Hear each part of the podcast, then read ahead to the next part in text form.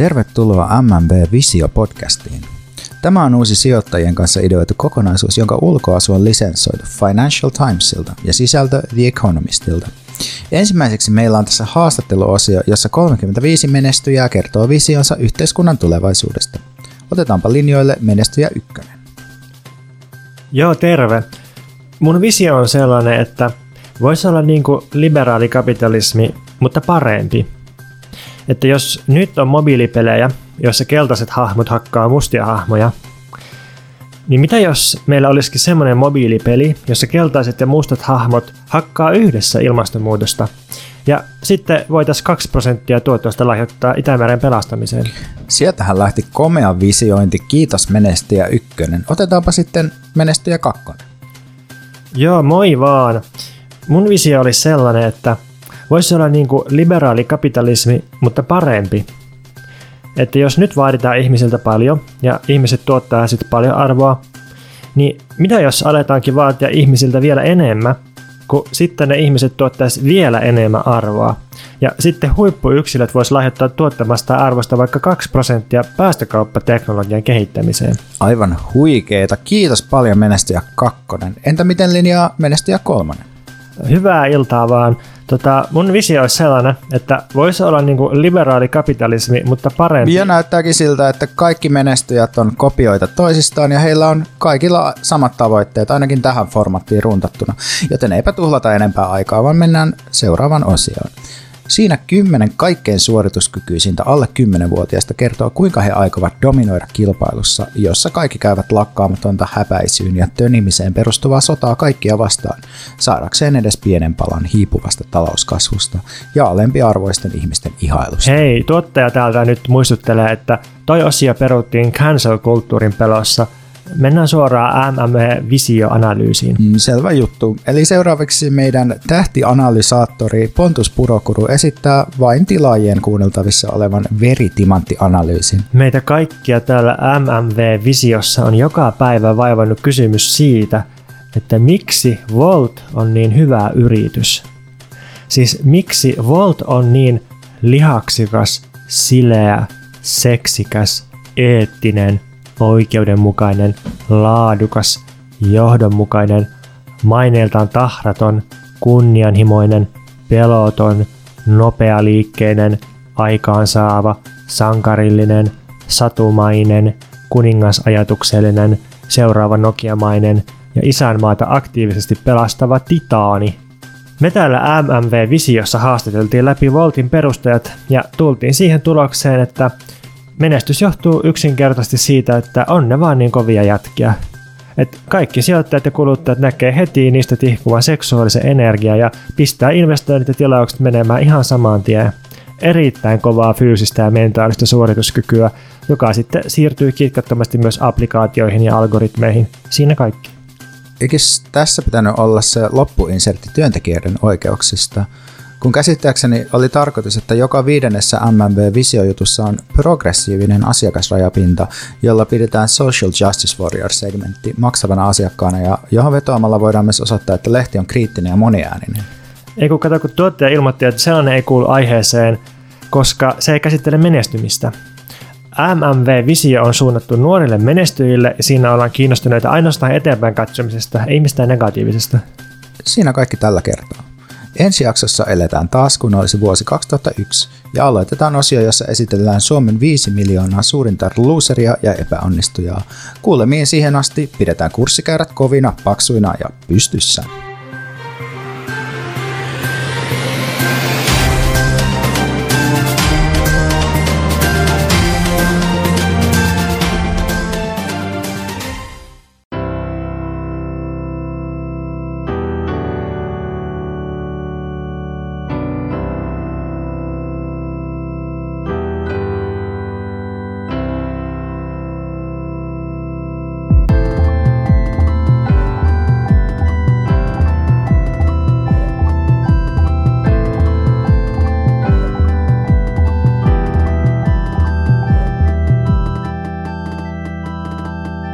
Mitä sulle Veikka kuuluu? Nyt kun eletään tätä pandemian viikko 777 tai 666 suunnilleen, niin mä oon saavuttanut sen pisteen, jossa jokainen puheenvuoro siitä, että miten just nyt olisi hyvä hetki ilmaston takia oppia katsomaan sisäänpäin ja leppoista ja elää kestävämmin, saa mut aivan pois talalta niin raivovaltaan ja tuottaa defensiivisen halu hankkia mahdollisimman iso auto ja jo ennen ajokortin saamista ajaa sillä autolla Espanjaa ja takaisin kolme kertaa viikossa ja postata kaikki sitten someen hashtagilla noloa, mut jolo. Ja tähän liittyen niin mä haluan lukea pätkän tällaisesta puheenvuorosta, jota mä en nyt tässä identifioi suojellakseni viattomia ja syyllisiä. Kysy itseltäsi, mitä matkustelu sinulle antaa. Hetken hengähdystauon, uusia näkökulmia, uusia elämyksiä. Voisiko noita asioita saavuttaa lähempänä, kenties lukemalla kirjoja, meditoimalla, kulkemalla luonnossa, tekemällä vapaaehtoistöitä, tutustumalla eri kulttuureihin Suomessa, käymällä museoissa tai ravintoloissa – kokeilemalla uutta harrastusta tai juomalla pullon viiniä ihan itsekseen. Mä epäilen, että ainakin tämä viimeinen on monille tullut mieleen tässä kevään mittaan, että mitä jos olisi pullon tai pari viiniä ihan itsekseen ja unohtaisi hetkeksi, missä on ja kuka. Et näin niin kuin pandemian loputtamassa talvessa tarpovana on todella vaikea sietää sitä, miten ihmiset, jotka on jo ennen pandemiaa tehnyt niukkuudesta ja oman elämänsä tylsyydestä hyveen, niin tulee nyt jeesustelemaan yksilön kulutusvalinnoilla ja yrittää puristaa viimeisen toiveen ja ilorippeet meistä muistakin, jotka vielä haaveilee mahdollisuudesta päästä joskus tästä maailman tylsimmästä maasta ulos. Mun yksi kaveri postasi Instaa jonkun sellaisen muotoilun, että suomalaisuuteen kuuluu epämääräinen kaukaisuuteen tuijottelu kädet taskussa ja semmoinen halu, että pääsisipä kauas pois tästä maasta. Se on kiinteä osa suomalaisuutta. Mutta mä en ole tämmöinen suomalainen. Mun mielestä Suomi on paras maa meille suomalaisille. Ja nyt pandemia aikana niin mä en ole kaivannut kyllä yhtään matkustamista. Mä tässä yksi päivä matkustin viiden kilsan päähän Airbnb omassa kaupungissani ja sitten se tuntui sille aivan isolta mullistukselta ja musta tuntui, että mä saan kaiken katkoksen, mitä mä kaipaan arkeen, niin niin kuin tässä. Että tähän on, tällaisiin mittakaavoihin on mun elämä mennyt. Nyt olisi varmaan hyvä hetki paljastaa, että tämä oli itse asiassa tästä vallankumouksen hedelmiä blogista tämä, että katso hetkeksi sisäänpäin. Mitä jos vaikka meditoisit ja kulkisit luonnossa, tekisit vapaaehtoista töitä sen sijaan, että haaveilut ulkomaille menosta? Uh, mulla välähti semmoinen puoli sekuntia, että onko oikeasti uh, apua. Joo, ei, ei, ole, ei ole todellakaan. Joo. Joo, kyllähän siis, joo, jos nyt vakavasti puhuu, niin mä näen tässä, tota, tai mä koen tuota samaa, että muakin tulee tämmöisiä, tämmöisiä niin kuin vastasuuntaisia affekteja tuollaisista puheenvuoroista. Ja onko nyt kyse siitä, että, jos joku hyve signaloi, niin sitten meille tulee tarve pahe signaloida, koska siis hyveelliset ihmiset on tosi ärsyttäviä ja siinä se, niin kuin, sehän on ihan hirveetä. Miksi, miksi, niin kuin, miksi kukaan haluaisi lopulta olla hyveellinen, että paheellisiahan me niin kuin, halutaan todellisuudessa olla. Että sehän, sehän on paljon mukavampaa semmoinen. Niin, kyllä tosta niin kuin tosiaan, että, että tulee niin kuin ensimmäiseksi sellainen olo, että haluaa just suututtaa tota ihmistä niin kuin liiottelemalla jotenkin, että miten hirveitä elämää aikoo elää. Mutta siis kyllä mulla on ainakin niin kuin se ajatus se, että mä, mä häivän täältä heti kun pääsen, mutta ei sillä ole musta mitään tekemistä niinku sen kanssa, että se olisi jotenkin, että olisi niinku hyvin tehty, jos ei lähtisi ja pahoin tehty, jos lähtisi. Tai että mun mielestä siinä on vaan, että toi tapa ajatella näistä asioista ja ilmastonmuutoksesta ja yhteiskunnasta on vaan musta jotenkin perustavalla tavalla virheellinen, että siinä mietitään edelleen sitä, pelkästään sitä omaa napaa ja sitä omaa syyllisyyttä, eikä mietitä just niin kuin sitä, että miten, miten niin kuin yritykset tai miten niin kuin kapitalismi toimii ja niin kuin mistä ne suuret päästöt niin kuin syntyy, että se tuossa mua ainakin ärsyttää. Joo, ja sitten ihan, ihan niin kuin arjen mittakaavassa, niin ihmiset on paljon postellut sellaista, että, että vuosi sitten tähän aikaan niin joka päivä käytiin lenkillä ja löydettiin kaikki leipomisen salatut ilot ja näin, ja ny, nyt se se tota, meno on sitten sellaista, että miettii koko päivä, että jaksaisiko avata ikkunan vai, vai oven ja ollaanko verkkareissa vai ilman housuja koko päivä, että, että jotenkin tähän, tähän se on mennyt, niin eiköhän aika monilla meistä ole ollut mahdollisuuksia nyt kulkea siellä luonnossa ja, ja tota, juoda sitä viiniä itseksi, että kyllä tässä vähän jotain muuta alkaa kaivata ja, ja sitten kun koko ajan on loputtomasti tässä tsemppipuhetta, niin jotenkin kaipaisin semmoisia kunnon puheenvuoroja, että tämä on ihan tätä kusetusta, paskaa ja hulluutta tämmöinen tämmöinen niin koronakynytys ja niin kuin menee hermot ja kaikki on pelkkää mustaa synkkyyttä ja pimeyttä ja niin kuin on sisäinen marraskuu, vaikka aurinko paistaa. Että mieluummin tuollaista puhetta kuin sellaista, että nyt hissukseen kaikki tässä nauttii tällaisesta pienimuotoisesta asketistisesta alistumisesta. Niin, kuin kyllä tässä mun mielestä sellainen piiloviesti kuitenkin on, tai ehkä ei viesti, mutta tuosta voi nähdä, että että tuolla ihmisellä varmaan menee aika hyvin, joka on silleen, että kuka tässä mitään matkustamista kaipaa. Ja sehän on kauhean kiva, jos jollekin menee hyvin, mutta älkää tulko hieromaan sitä meidän naamoihin. Niin, koska meillä on tämmöinen orjamoraali ja kaikki, jolla menee hyvin, niin pitää saada pois jalustalta. Mitä sulle kuuluu? Ensinnäkin internettiä ilmestynyt podcast, jossa epäilyttävästi mun kuulonen ääni selittää filosofiaa Gilles Deleuzein kautta. Että se ääni on ilmoittanut, että se aikoo tehdä ainakin 30 jaksoa sillä, että se lukee kaikki Deleuzein teokset ja sitten sit selittää, että mistä niissä on kyse ja miten filosofiaa voisi lähestyä niiden kautta. Tämän podcastin nimi on Selitä mulle, ja tällä nimellä löytyy vaikkapa Spotifysta tai Apple Podcastseista. Moni varmaan miettii nyt, että onko kyse siis identiteettivarkaudesta, että joku sellainen nuori tekijä esiintyy sinuna ja alkanut tehdä uutta podcastia, mutta, mutta tota, ainakin se esiintyy sinuna hyvin vakuuttavasti, koska mä oon tässä saanut pieniä tämmöisiä tuotannollisia tehtäviä, kuten sloganin ja ilmeen työstäminen, ja ainakin ne näytti tulevan sun WhatsApp-numerosta nämä yhteydenotot. Niin, tämä tyyppi sanoo vain etunimensä, ja sitten – sitten toisaalta se, että se audiovisuaalisen ilmeen tälle uudelle podille on tehnyt Veikka Lahtinen, niin kyllä se, kyllä se korreloi sille aika hyvin. No jos tämä on joku uusi pontus, niin en mä tiedä, voi olla, että hänen kanssaan yhteistyö sujuu jopa paremmin kuin tämän vanhan kanssa. Kannattaisi vaihtaa. Mä oon tämmöinen katkera kasa kyynisyyttä. Katkera täällä. kaakki. Joo, no tästä voidaankin jatkaa mun näkemään uneen ja siinä unessa mä heräsin unen sisällä unesta kuuntelemaan, kuinka mun naapurin palas rappukäytävässä joukko ihmisiä mekastamaan aamuyöllä. Nämä oli selvästi ihmisiä, jotka oli tulossa jostain bileistä ja menossa bilejatkoille. Ja sitten siinä unen sisäisessä tilanteessa mä paheksuin tätä joukkoa ankarasti koronarajoitusten rikkomisesta. Eli pandemian hallinta on tunkeutunut myös mun unien tasolle, tiedostamattoman tasolle. Mä en voi edes mun unessa rikkoa koronarajoituksia. Ja tämä on ehkä indikaattori siitä, että minkälaista vahinkoa korona on tehnyt mulle. Et tietysti normaalisti tähän väliin tulisi sellainen Ave Maria litania siitä, että mullahan on äh, ihan hyvä tilanne ja bla bla, mutta ketä ei kiinnosta semmoinen. Kaikkia kiinnostaa vain se, että minkälaista tuhoa ja pimeytystä, pimeystä, pimeyttä korona on tuonut ja loihtinut tänne, tänne tota maailmaan. Niin mä, siis yksi tuho, mitä toi on tehnyt mulle, niin on, on tosiaan toi, että kun mä sanoin, että mä olin Airbnbssä tässä retriitissä pari päivää, niin, niin siis tämähän on niin tosi pieni muutos, että menee saman kaupungin sisällä pariksi yöksi toiseen paikkaan, mutta koska arjessa ei ole ollut minkäänlaisia muutoksia niin moneen kuukauteen, niin mä olin jotenkin ihan romuna siitä ja jotenkin hermoilin pari päivää siitä ja sanon edellisenä yönä nukuttua, kun mä olin jotenkin silleen, että nyt, nyt tulee joku muutos, että rutiini muuttuu. Ja sitten mä oon huomannut, että mun arki on muutenkin tosi paljon köyhtynyt, että mä en puhu englantia enää melkein koskaan ja jotenkin arki on vaan sellaista, että mä niin kuljen silleen tosi, tosi niin kuin kapeita, kapeita reittejä ja metrossa mä paheksun ja välttelen lattialle kierviä alkoholista ja narkkareita ja on jotenkin tosi semmoinen, että no, noilla on varmaan joku tauti ja, ja jotenkin niin kuin, me, me vaan silleen, niin kuin, että valkosta, suomen kieltä ja... ja Mutta tämähän kuulostaa siltä, että esimerkiksi Janne Saarikiven näkökulmasta sun arki olisi vaan rikastunut hirveästi. niin, nyt se on tosi suomalaista. Niin, latistava englanninkielistä. Etnonationalistista suomen kielen rikkautta kyllä, joo.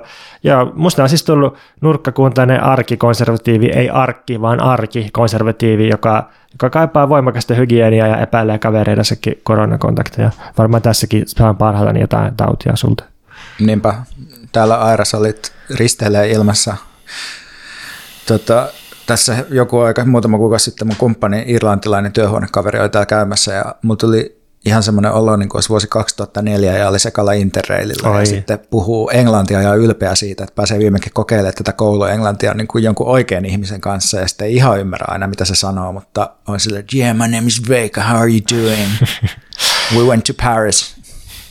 Vähän on kyllä semmoinen alue, että jos tästä nyt joku avautuu jossain vaiheessa, niin pitäisikö lähteä reilaamaan Eurooppaa ja siis silleen niin kuin, että nukkuu jossain puistossa ja sitten mölisee sellaista lukio-englantia joillekin. Mä avaan heti meille Patreonin uuden tierin, mm. joka on reilin matka. Selvitetään, mitä aikuisten reilikortit maksaa. Sitten kerätään siihen rahaa ja sitten julkaistaan vain Patreon-tilaajille, jotka tilaa sitä tieriä, niin sellaisia ääni klippejä, semmoisia niin reilijaksoja, että joo, me ollaan Budapestissa, tämä on tosi mielenkiintoista, että me käydään nyt juttelemaan tämmöisen tota, kielitieteilijän kanssa, joka selittää meille äh, suomalais-ugrilaista kieliperhettä. Ja...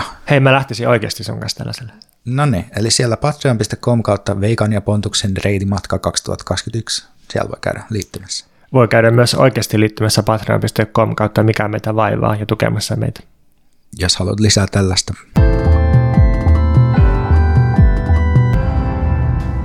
Sä vaikutat Pontus jotenkin ahdistuneelta, että pitäisikö meidän laittaa sut terapiaa vai mikä sua vaivaa? Niin, tämä on yleinen meemi nykyään, että, että menee terapiaan ja järki älä jätä ja järki hoija jotain tällaista. Siinä vaiheessa, kun kokoomuslaiset viestintätoimistot mainostaa terapiaa, niin mua alkaa kyllä epäilyttää ja vielä enemmän alkaa epäilyttää, kun kaikki menestyjät tunnustaa rohkeasti uponeensa ja käyneessä terapiassa. Että mistähän tämmöinen nyt kertoo. No, ehkäpä meillä on nyt tullut sellainen vaihe, jossa jokainen on vastuussa paitsi omasta hyvinvoinnistaan ja, ja kaikesta muusta taloudestaan, niin, niin myös terapiastaan, että on, on jokaisen vastuulla mennä terapiaan. Että okei, terapia ei ole enää häpeällistä, se on sallittua, mutta, mutta sitten se on myös yksilön vastuulla, että se on, se on taas tämmöinen yksi yksilöratkaisu ja vaatimus tämmöinen, että jokainen menee kehittämään omaa henkilökohtaista tarinansa tarinataloudessa terapeutille ja sitten sitten tietenkään niin toisille ihmisille ei, ei niin kuin kannata offloadata mitään liikaa kuormittavaa tunnetyötä, koska voi, voi mennä siihen terapeutille maksamaan ja sitten yksityisesti hoitaa tällaiset ikävät asiat pois. No okei, okay, tämä oli ehkä vähän piikikäs johdanto tähän. Mun mielestä yksilölle terapia oikeasti voi olla aika elintärkeä prosessi ja mä, mä kyllä kannatan terapiatakuuta kaikille. Olen allekirjoittanut kansallis kansalaisaloitteen, niin mä olen itse käynyt aikoinaan melkein neljä vuotta terapiassa. Mutta mä haluaisin esittää kysymyksen, että mitä terapia tarkoittaa yhteiskunnallisesti? Millainen on terapiayhteiskunta? Mikä on terapian tarkoitus? Onko terapian tarkoitus parantaa, siis lainausmerkeissä parantaa meidät töihin ja, ja niin kuin sellaiseen normaaliin, norminmukaiseen parisuhteeseen, koska niin kuin varmaankin kaikki kuuntelijat tietää, niin, niin Kelaan tukea terapiaa voi saada lähinnä sellaisen terapian, joka tähtää työkyvyn palauttamiseen. Ja sitten Freudin kuuluisa määritelmä terveestä ihmisestä on sellainen, että, että terve ihminen pystyy tekemään työtä ja rakastamaan, minkä tietenkin voi tulkita sille, että terve ihminen on toimintakykyinen ja, ja pystyy niin kuin kiinnittymään asioihin. Että tämähän on hyvä tulkinta, mutta sitten se voi tulkita myös silleen, niin kuin Kelasen tulkitsee ja ja yhteiskuntaa laajemmin, että terve ihminen elää normimukaista elämää ja, ja on, on tuottava työntekijä. Niin, mä haluaisinkin palata tässä mun vuonna 2016 kirjoittamaan blogiteksti, josta mä sain aika paljon negatiivista palautetta, joka oli otsikoitu Terapian tehtävä on palauttaa ihminen ruotuun. Ja siinä tota, äh, siteerataan muun muassa just tätä Kelan kuntoutuspsykiatrian, psykoterapian tarkoitus tämmöistä julistusta, jossa lukee, että kuntoutuspsykoterapian tavoitteena on tukea ja parantaa kuntoutujan työ- ja opiskelukykyä. Kuntoutuksella turvataan työelämässä pysyminen tai sinne siirtyminen, työhön paluu tai opintojen edistyminen. Ja mä sitten kommentoin tässä, että kyse ei ole siis kasvamisesta ihmisenä, elämänristiriitojen ratkaisemista tai muustakaan ihmisen yleisen toimintakykyyn liittyvästä asiasta, vaan yksinkertaisesti yrityksestä palauttamatta, palauttaa ihminen takaisin osaksi tuotantoprosessia. Mikäli ihmisellä on jotain ylevämpiä tavoitteita terapialleen, hän maksaa sen kokonaan itse. Niin, niin, niin tota noin, on itse siis miettinyt paljon tätä, mähän käyn nytkin terapiassa, olen just aloittanut tässä syksyllä ja se on ollut tosi hieno juttu mulle henkilökohtaisesti ja mä saan siihen Kelan tukea, mikä tuntuu myös tosi hyvältä. Uh, mutta että kyllä, se, niin kun, kyllä se tuntuu myös pahalta, niin kun, että esimerkiksi mun äiti ei pääsisi terapiaan, koska hän ei ole työelämässä, niin sitä ei ole niin mitään syitä yhteiskunnalla enää niin laittaa häntä kuntoon. Niin toi on, toi on myös toinen kysymys, että voidaan esittää se poliittinen, yhteiskunnallinen, rakenteellinen kysymys terapian funktiosta, mutta sitten voidaan myös esittää toi hyvin konkreettinen kysymys siitä, että kuka pääsee, kenellä on mahdollisuus päästä sinne terapiaan. Nythän oli Hesarissa iso laaja juttu hiljattain, hyvä juttu siitä, että, että miten vaikeaa terapiaan voi olla päästä, miten kalliiksi se voi tulla, että, että jonot on pitkiä ja pitää itse nähdä hirveästi vaivaa siinä, että saa, saa hoitosuhteen aloitettua ja saa B-lausunnon ja, ja sitten löytää sen terapeutin. Ja kaikki terapeutit on ihan tukossa ja kukaan, kukaan niin ei melkein ainakaan pääkaupunkiseudulla halua ottaa lisää nyt. Mm, Mutta kyllä mun mielestä jo on ihan hyvä myös kysyä se kysymys, että, että millainen ratkaisu se terapia on, onko se, se, onko se, se niin kuin kun musta tuntuu, että me usein tässä podcastissa ikään kuin katsotaan, mitä meillä on, mitä vaikka jotain poliittisia vaihtoehtoja meillä on, ja sitten miettii, että riittääkö ne, tai onko ne, niin kuin, onko ne se, viekö ne meitä kohti sellaista maailmaa, jossa, jota me tavoitellaan, vai pitäisikö sitä kunnianhimoa jotenkin säätää, eikä välttämättä aina säätää ylöspäin vai muuttaa sitä jotenkin kuvittelemisen tapaa, niin ehkä tuo terapia on siitä ihan hyvä esimerkki, että, että se ihmisenä kasvaminen voi myös olla jotenkin aika uuvuttavaa ja mm. ehkä, ei ehkä niin kuin aina uh, vie lopulta mihinkään. Voidaan kohta jatkaa tätä laajempaa poliittista keskustelua, mutta mä ajattelin, että mä voisin tässä välissä esittää tällaisen keventävän kertomuksen omasta arjestani, joka liittyy terapian tavoitteluun.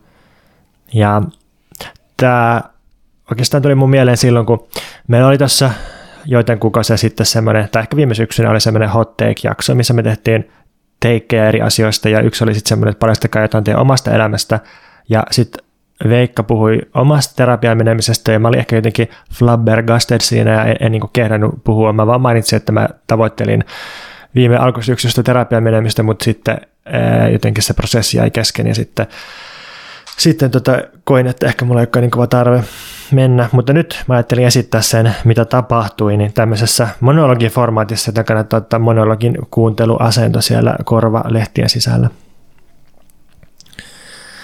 No, mä olin kuusi vuotta uusinut mun psykelääkereseptiä netin kautta, ja sitten yhtäkkiä farmaseutti ilmoitti apteekin tiskille, että terveyskeskus vaatii kontrollikäyntiä, jotta mä voisin jatkaa kemikaalia roskuttamista.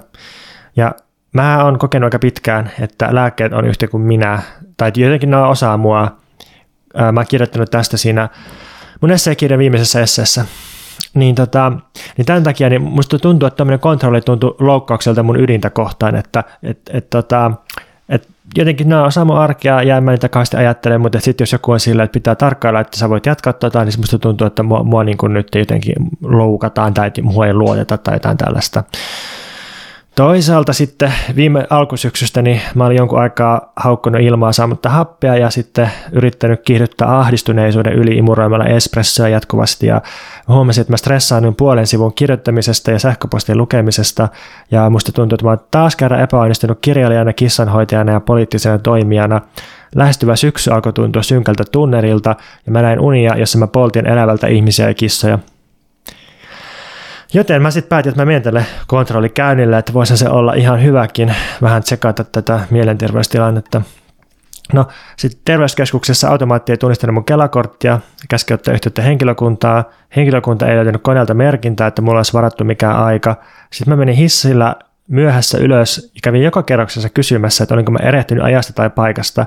Joka kerroksessa mua moitittiin siitä, että mä olin tullut puhumaan ihmiselle enkä käyttänyt automaattia – ja automaatti ei siis toiminut tai sieltä ei löytynyt mitään.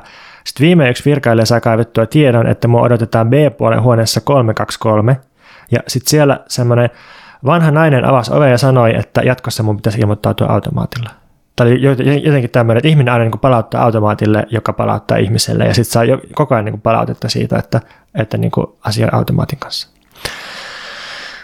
No, se lääkäri, niin suomen kieli ei ollut sen ensimmäinen kieli, se puhui sellaista vähän murtunutta kirjakieltä, missä ei niin lähtökohtaisesti ole mitään ongelmaa, mutta sitten kun pitäisi keskustella mielenterveydestä, niin se saattaa olla vähän hankalaa. Se kysyi, että miksi mä oon siellä, ja mä sanoin, että, että mun piti tulla, koska muuten mä en saa lisää lääkkeitä. Sitten lääkäri sanoi, että, tai kysyi, että minkä takia olitte masentunut yläasteella. Sitten mä kerroin sille kirjakielelle koko mun oire- ja hoitohistorian. Mikä on teidän ammatti, kysyi lääkäri. Sitten mä kerron, että mä kirjoitan työkseni kirjoja. Onko työssänne tapahtunut muutoksia viime aikoina, kysyy lääkäri. No mä sitten vastasin sille, että mä oon joutunut olemaan esillä, kilpailemaan rahoituksesta ja sietämään ammattitaidottomien kriitikkojen idiottimaisia hyökkäyksiä, minkä lisäksi kaikenlaiset katkerat mulkut arvioi mun kirjoja netissä.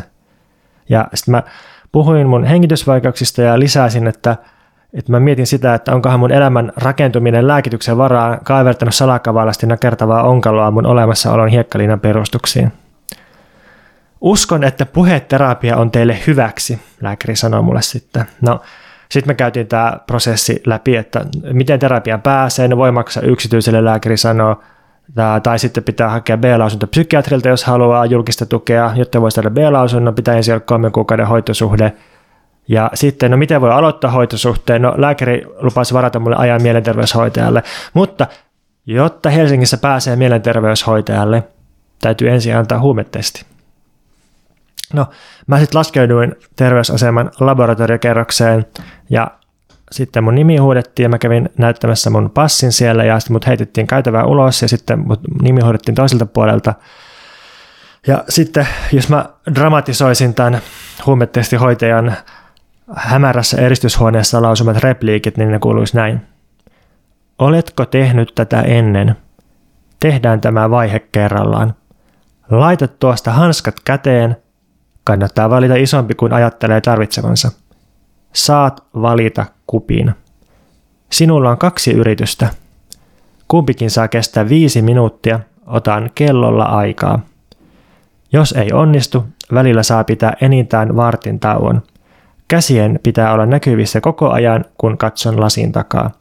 Mene, laske housut alas ja kun olet valmis, laita purkki luukkuun. Yhteiskunta tutkii, onko virtsassasi huumetta ja sinä voit virrata ulos muun raaka-aineen kanssa. No, mun ureasta ei löytynyt sitten kiellettyjä kemikaaleja, koska viikkoa myöhemmin mä pääsin mielenterveyshoitajalle, joka taas ihmetteli, että miksi mä oon siellä. Mä selitin taas kerran koko mun hoitohistorian. Ja sitten se hoitaja sanoi, että jos mä haluaisin aloittaa hoitosuhteen, niin sitä pitäisi odottaa ensin vuosi, koska mielenterveyden jonot on niin pitkät ja koronaepidemia on pidentänyt niitä. Eli ensin pitäisi odottaa vuosi ja sitten voisi tavoitella B-lausuntoa, jonka kanssa voisi hakea Kelalta terapiatukea. No, sitten minusta oli kiinnostavaa, että se hoitaja alkoi kertoa, että se oli työskennellyt aikaisemmin lähiössä. Siitä oli vähän erilaista väkeä kuulemma. Sen sijaan nyt Kalasataman ja Kallion alueella on hirveän paljon nuoria aikuisia, jotka tykkää pohdiskella itseään ääneen. Erityisesti ne tykkää pohdiskella seksuaalisuuttaan. Tämä pidentää mielenterveysjonoja.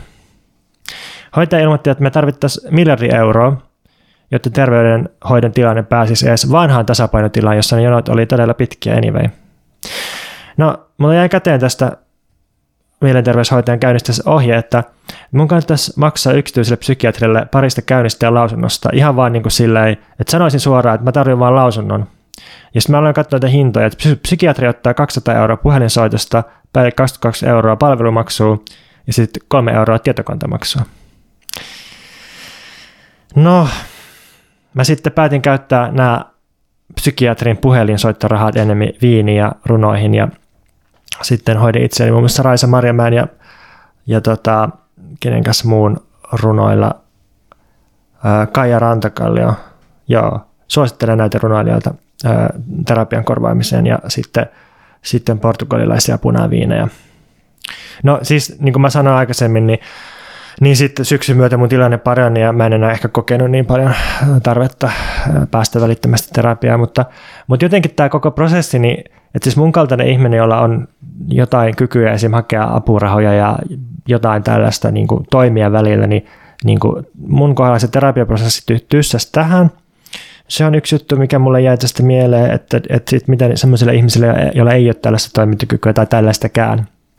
Ja sitten mä rupesin miettimään enemmän tota, että – Minusta oli tosi kiinnostavaa tuo hoitajan muotoilu, että, että tällä alueella on paljon nuoria aikuisia, jotka tykkää pohdiskella itseä ääneen. Ja sitten rupesin miettimään, että onko mäkin semmoinen, että, että mä oon jopa kirjoittanut autofiktiota, eli halveksutuinta nykykirjallisuuden lajia, ja pohtinut niin sanotusti itseäni siinä kirjalliseen ääneen. Ja sitten niin kuin, joku voisi sanoa, että toi, toi on jotenkin niin väheksyvä toi mielenterveyshoitajan asenne – mutta mut sitten mä aloin kuitenkin miettiä, että onko, siinä jotain, että, että muuttaako tämä yhtään mitään, että me pohditaan itseämme kauheasti ääneen, että, että onko, onko tämä niinku terapia-juttu, onko, onko siinä jotain tässä terapia-imperatiivissa, jotain samaa kuin, kuin näissä näissä niin kuin 5200 vaatimuksesta, mitä, mä oon lukenut somesta viime aikoina siitä, että miten koko ajan pitäisi tarkastella omaa ihoväriä ja kolonialismia ja velvollisuuksia ja sukupuolen ilmaisemisen muotoja ja seksuaalisuutta ja katsetta ja ryhtiä ja kulttuurista hyväksikäyttöä ja taloudellista velkaantuneisuutta. Ja sitten onko yksikään ihminen koskaan muuttanut käytöstään tällaisesta itsensä menemisen vaatimuksesta ja mitä niin tällaista itsensä menemisen, oman itsen tarkastelun vaatimuksista lopulta seuraa paitsi harhautunutta narsismia. Ja, ja sitten mun ajatukset alkoi lipua taas kerran tuohon tota kalliolaiseen ihmiseen, joka pohtii itseään loputtomasti. Ja, ja sitten sit tuli mieleen Hanna-Leena Haurun Metatitanic-elokuva, jossa tota, meta-hahmot kohtaa meta-jäävuoren ja, ja niin meta-elokuvan tasolla pohdiskellaan niiden meta-ihmisyyttä. Ja sitten sit, tota, mä taas menin lukemaan Eetu Vierenin loistavaa tekstiä tästä Metatitanikista, jossa, jossa tota Eetu kuvaa sitä, että, että miten tämmöinen meta-ihminen hakkaa loputtomasti päätään ahtaa porvarillisen yksilöllisen toisiaan vastaan kilpaileva elämänmuodon lasiseiniin, näkee kenties niiden tuolla puolen haavekuvia paremmasta elämästä, mutta ei kykene murtamaan lasia, koska keskittyy vain omaan päähänsä. Kaikki voimat sidotaan itseen, on mahdotonta tehdä enää mitään muuttaa maailmaa. Nyt tulee olennainen kohta. Meta-ihminen yrittää vain muuttaa itseään vallitsevan ja tuhoon tuomitun maailman ehdoilla ja kokee syyllisyyttä siitä, että ei kykene koska omaa ruumista voi muuttaa vain muuttamalla ympäristöä, maailmaa, joka vaikuttaa aivoihimme ja ruumiisiimme. Ja nyt tullaan takaisin siihen alkupointtiin siitä, että onko tämä terapiayhteiskunta tosiaan tämmöinen yhteiskunta, joka luo meistä meta-ihmisiä, jotka siellä terapiakapseleissa sitten tutkii itseään, kun oikeasti pitäisi tutkia maailmaa ja muuttaa sitä. Siinä oli paljon sanottu ja, ja paljosta on niin samaa mieltä myös, että mä mietin tässä, on varmaan hyvä jotenkin just vähän erotella asioita toisistaan, että mun mielestä esimerkiksi terapiayhteiskunta ja terapiapuhe, niin ne on musta jotenkin hyvä erottaa siitä, että mitä terapiassa itse asiassa usein tapahtuu tai mitä siellä on tarkoitus ainakin tehdä. Mietin esimerkiksi mun omaa terapiaa, niin siellähän ei ole tarkoitus esimerkiksi mun terapiassa, että mä jotenkin tutkisin itseäni tai löytäisin jotain niin syviä totuuksia itsestäni ja tunnustaisin ne terapeutille, vaan siellä on enemmän kyse siitä, että me ollaan mietitty muutama teema, jotka liittyy vaikka niin kuin kehollisuuteen, seksuaalisuuteen, omaan suojattomuuden kokemukseen, mahdollisuuksiin luottaa muihin ihmisiin, tällaisiin asioihin. Ja sitten niitä, niitä sitten niin kuin siellä työstetään. Ää, niin, niin ja sitten taas jos miettii, mitä semmoinen terapiapuhe on, niin se on musta usein enemmän sellaista, että on sellainen niin kuin psykologiasta lainattu sellainen niin kuin itsensä kehittämisen imperatiivi, mikä esiintyy kaikkialla meidän ympärillä ja, ja sellainen ajatus, että, että ihminen voi jotenkin syyttää itseään erilaisista ongelmista. Että tähän liittyy vielä se, että onko sulla kaikki Mä hyvin siellä? Täältä, joo. No niin, joo.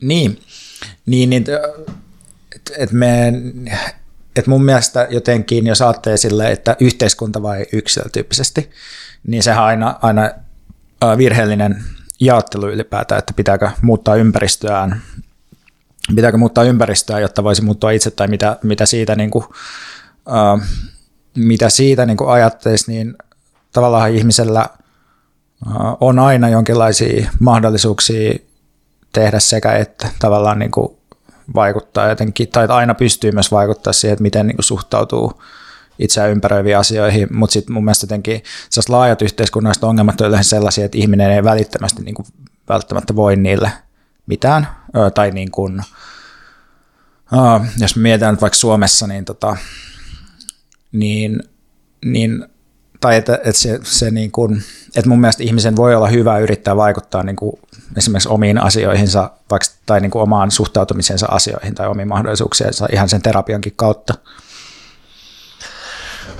Mä oon samaa mieltä tuosta, että se on valheellinen vastakkainasettelu se yksilö vai yhteiskunta. Ja, ja tota, että se on, se on niin tarkastelu mittakaavasta kiinni ja, ja niin kuin se, että usein se, että pystyy muuttamaan ympäristöä, niin se myös vaatii jonkinlaista toimintakykyä, joka, johon se terapia voi auttaa. Ja sitten sitä aika olennaista on tosiaan se, niin kuin sanoit, että minkälaista se terapia on ja mitä siellä tehdään, mikä sen tavoitteet on. Yhdessä toisen, toisessa Eetun tekstissä, joka käsittelee Brechtia, Bertolt Brechtia, niin siinä, siinä Eetu lainaa Donald Winnicottia näin, että, että terapia on, tai sen pitäisi olla niin kuin leikkiä. Siinä mielessä terapeutin tehtävä on – päästää potilaan luovuus valloille luomalla luottamuksen ilmapiiri, jossa ei kysellä syitä ja merkityksiä.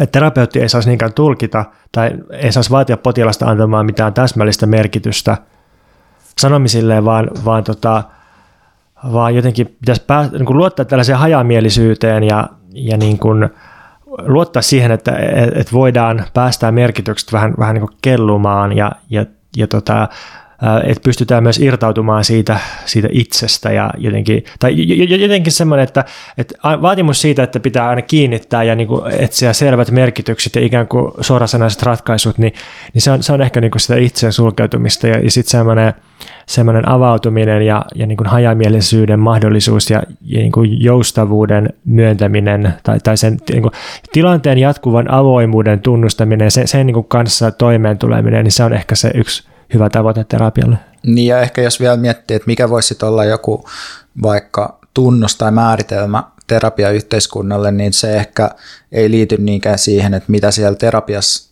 tehdään, vaan se ehkä liittyy enemmän siihen, että mikä sen terapian yhteiskunnalliseksi tehtäväksi ikään kuin ajatellaan, tai että mitä ajatellaan, mikä on terapian niin kuin yhteiskunnallinen rooli, niin ehkä terapiayhteiskunnassa ajatellaan, että terapian yhteiskunnallinen rooli on ikään kuin korvata politiikka, mm. tai että se yksilön, yksilön jotenkin ongelmien työstäminen, niin se korvaa sen niin kuin kollektiivisen toiminnan. Niinpä.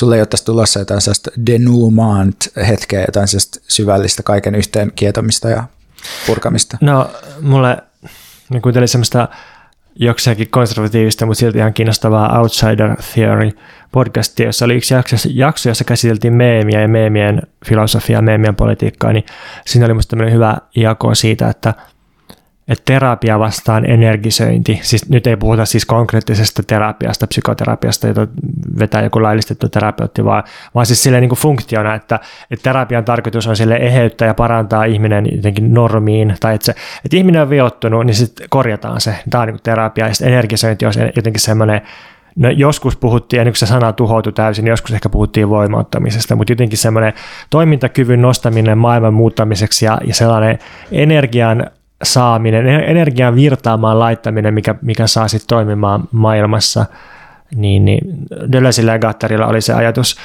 myös, että, että psykotera, tai siis psykoanalyytikot on vähän niin kuin kyttiä, ja sitten sit se on niin semmoinen poliisikoppi, se, se tota, psykoanalyytikon sohva, ja sitten parempi malli olisi semmoinen vähän niin kuin ää, skitso, skitsofreenikko, joka kävelee maailmassa, siis ei, ei kliininen skitsofreenikko, vaan, vaan niin skitsofreenikon tavoin toimiva vaikka taiteilija tai ää, poliittinen toimija, joka niin kuin ei, ei, jos, ei, ei, ei jää siihen sohvalle jumiin, vaan harhailee tuolla ulkona jossakin muuttamassa maailmaa, niin joku tämmöinen jako puhutteli mua, ja sitten mä muistan, että aikoinaan julkaistiin joku ää, suomalaisen psykokulttuurikritiikki, jonka nimi oli, että älkää säätäkö päätänne, häiriö on todellisuudessa.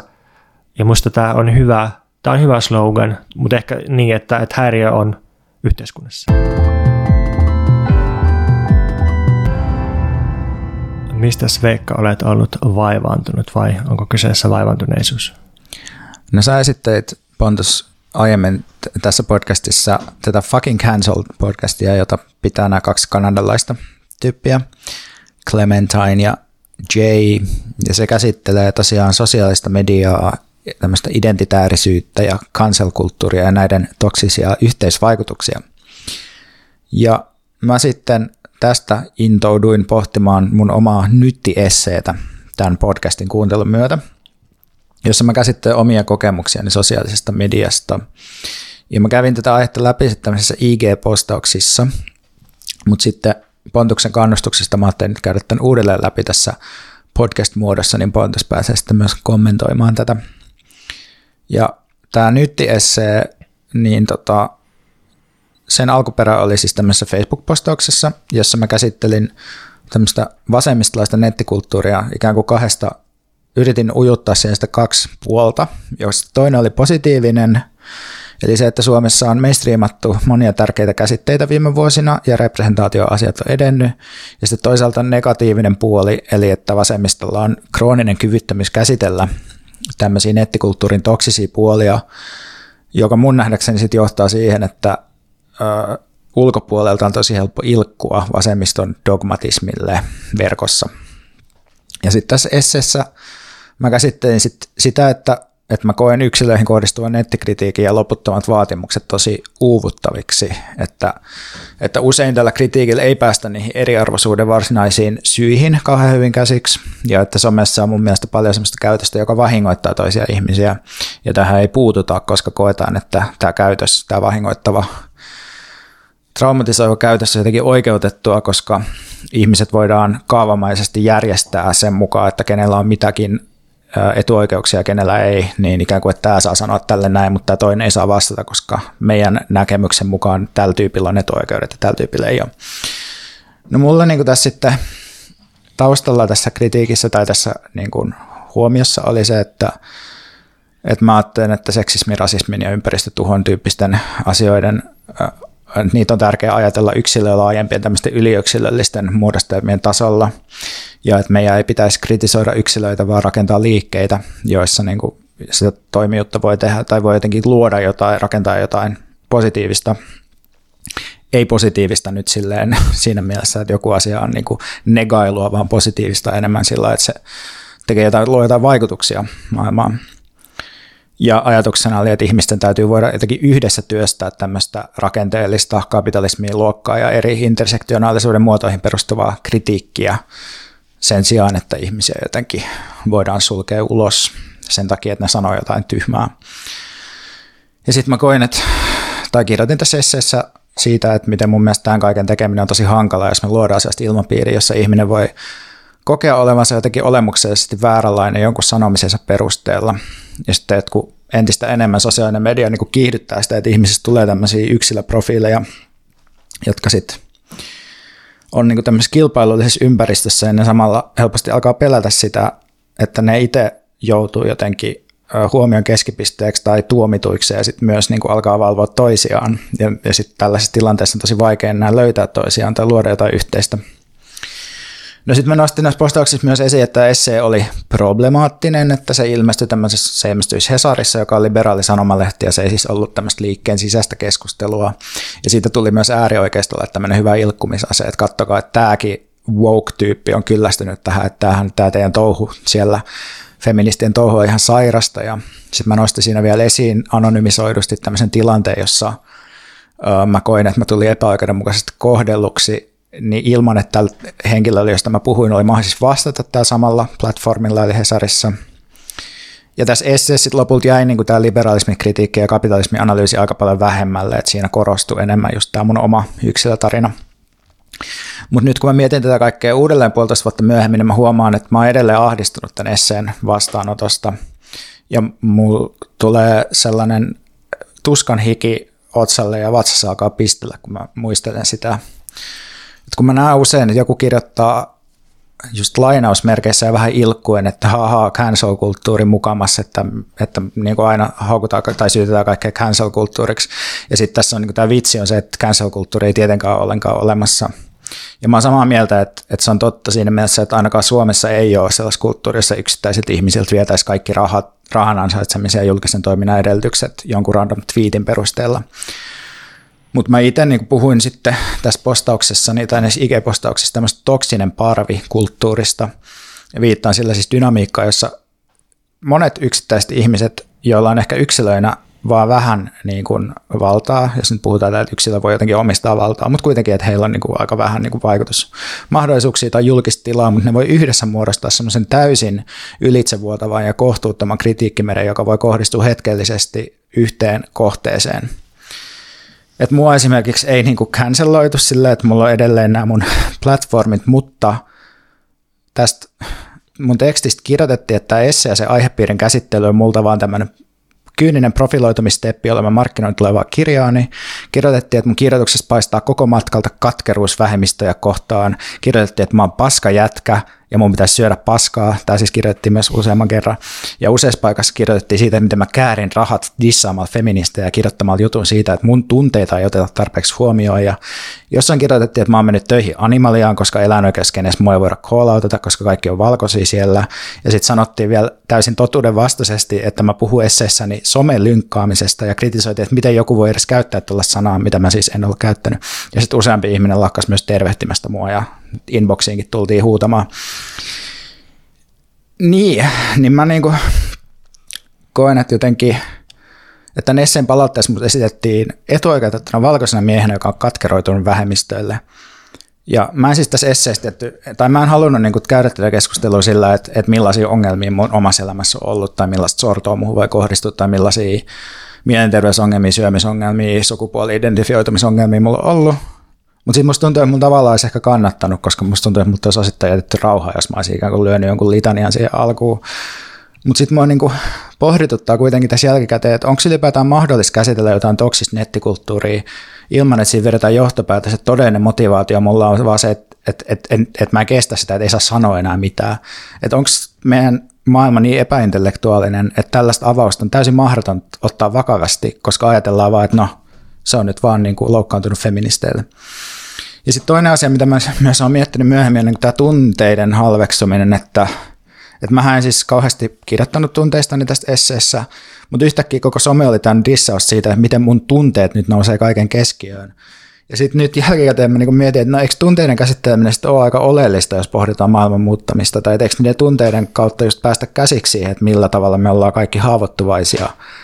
Ja että mä oon niin huomannut, että jotkut vähän semmoiset niin kovanahkaisemmat tyypit ajattelee aidosti, että tunteet ei ole tärkeä juttu ja kaikki loukkaantuu nykyään liian helposti, mutta musta tuntuu, että aika monilla itse asiassa tämä kuitenkin on aika keskeinen juttu, että miltä politiikka oikeasti tuntuu. Niin, no sitten mä kirjoitin myös tuossa siitä, että, että mun mielestä oli virhe kirjoittaa toi esseen, ja tämä liittyy siihen, että mä en katso, että se mun saama palaute oli niin tämän esseen mahdollisesti hyötyjen arvosta. Ja sitten mä nyt oon siirtynyt tai alkanut tehdä niin kuin melkein pelkästään sitten tätä podcastia ja kirjoja. Ja just tämän takia, että mä en niin kuin jotenkin halua enää ton tyyppistä palautetta. Ja sitten mä niin kuin annoin tämmöisen loppupohdinnan aiheen vielä tuossa että että mun mielestä semmoista pahimpia, pahim, pahimpaa niin woke-dogmatismia ja uusliberalismia yhdistää se ajatus, että ihmisen on jokaisella elämänsä hetkellä tarkkailtava itse ja pyrittävä kehittymään paremmaksi ulkopuolelta asetettujen, asetettujen normien mukaisesti. Että ihminen ei koskaan riitä sellaisena, vaan aina voi kasvaa. Niin että et voisiko ajatella sellaista feminismiä, jos meidän keskeinen oppi ei olisi, että me ei koskaan riitetä. Jep. Uh, niin, no sitten Mä sain tosi paljon viestiä sitten tietty tästä postauksesta, minkä mä nyt tein, ja se nyt ei ole mikään todiste mistään sellaisenaan, mutta kyllä musta tuntuu ainakin, että, että nyt joku ainakin ymmärtää maailmassa, että ei tarvitse olla rasisti ja sovinisti pitääkseen jotain verkkokulttuurin piirteitä niin kuin oman tarkoituksensa vastasina. Onneksi mä suojasin itseni tässä jaksossa aikaisemmin puhumalla mun psyykelääkkeestä, että checkmate kaikki woke someaktivistit siellä, ette uskalla arvostella mua nyt. No ei, ei vaan, tota, musta tuntuu, että sä oot ollut semmoinen meidän kollektiivinen Jeesus, joka naulottiin ristiin ja uhrasi itsensä sen takia, jotta, jotta niin kuin siinä uhraamisen prosessissa tulisi ilmi jo it, ikään kuin, niin kuin performatiivisesti sen ne ongelmat, joista sä ää, joitakin, joitakin tota, ei, ei joitakin, vaan just se koko niin somekeskustelua arvostelit, niin, niin ne, ne, niin ne ongelmat, joista sä arvostelit sitä, niin tuli esiin siinä, millä tavalla se essee teilattiin. Ja mun mielestä näin voi sanoa riippumatta siitä, että mitä mieltä on siinä itse esseestä. Ja sitten, Sä et halua inkriminoida itseäsi enää uudelleen puolustamalla ainakaan sitä tekstiä. Tämä on muuten hauskaa myös, että tätä kirjast, kiirastorstaina ja sitten puhutaan siitä, että, että, että jotenkin, että miten on semmoista ikävää uhrikulttuuria internetissä, ja, mutta sitten sä oot niinku kuitenkin mulle silleen, että mä tässä kiirastorstaina minä olen niinku Jeesus, joka on uhrautunut teidän muiden puolesta. Että mitä tästä pitäisi kaikesta ajatella sitten? Sä olit edelläkävijä tässä, tässä kenties. Ja Kuten siitä. Jeesuskin oli mm. edelläkävijä. Mm. Nykyään ymmärrämme kaikki, miksi Jeesus teki niin kuin teki.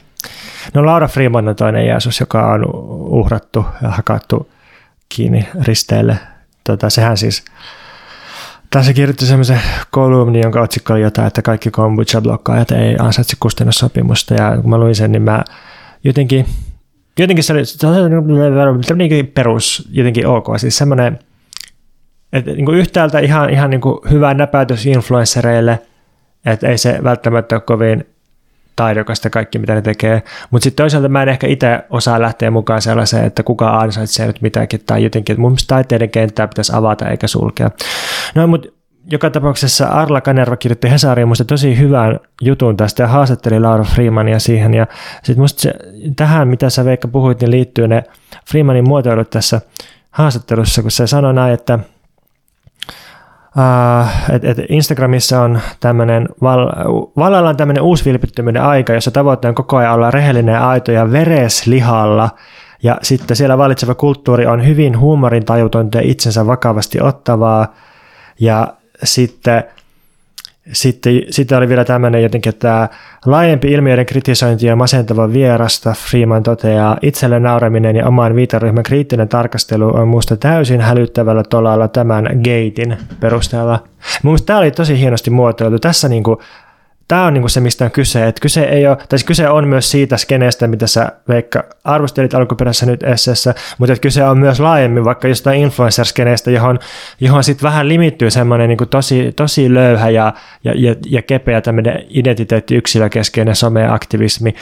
Ja jotenkin toi, että että siihen kuuluu vaatimus siitä, että ollaan vereslihalla ja omana yksilönä siellä kärsimässä ja olla, niin alttiina, mutta et, et sen lisäksi siellä myös todella ollaan vereslihalla tai että se, että se kokemus oikeasti on sille vereslihalla olemista. Ja sen takia myös jotenkin sellaiset loukkaantumiset saa niin, tai loukkaantuminen on väärä sana, kun kaikki aina käyttää sitä väärin tai ylikäyttää sitä, mutta jotenkin semmoiset kielteiset tunteet, niin se, ne jotenkin menee niin silleen aina, aina sen vereslihaisuuden takia niin syvälle, että ne saa sitten tosi pahasti sellaisia hyökkäysreaktiota aikaa, ja sitten sit, kun näistä muodostuu, kasautuu semmoinen parvi, niin sitten käy, niin kuin sä tuossa kuvailit.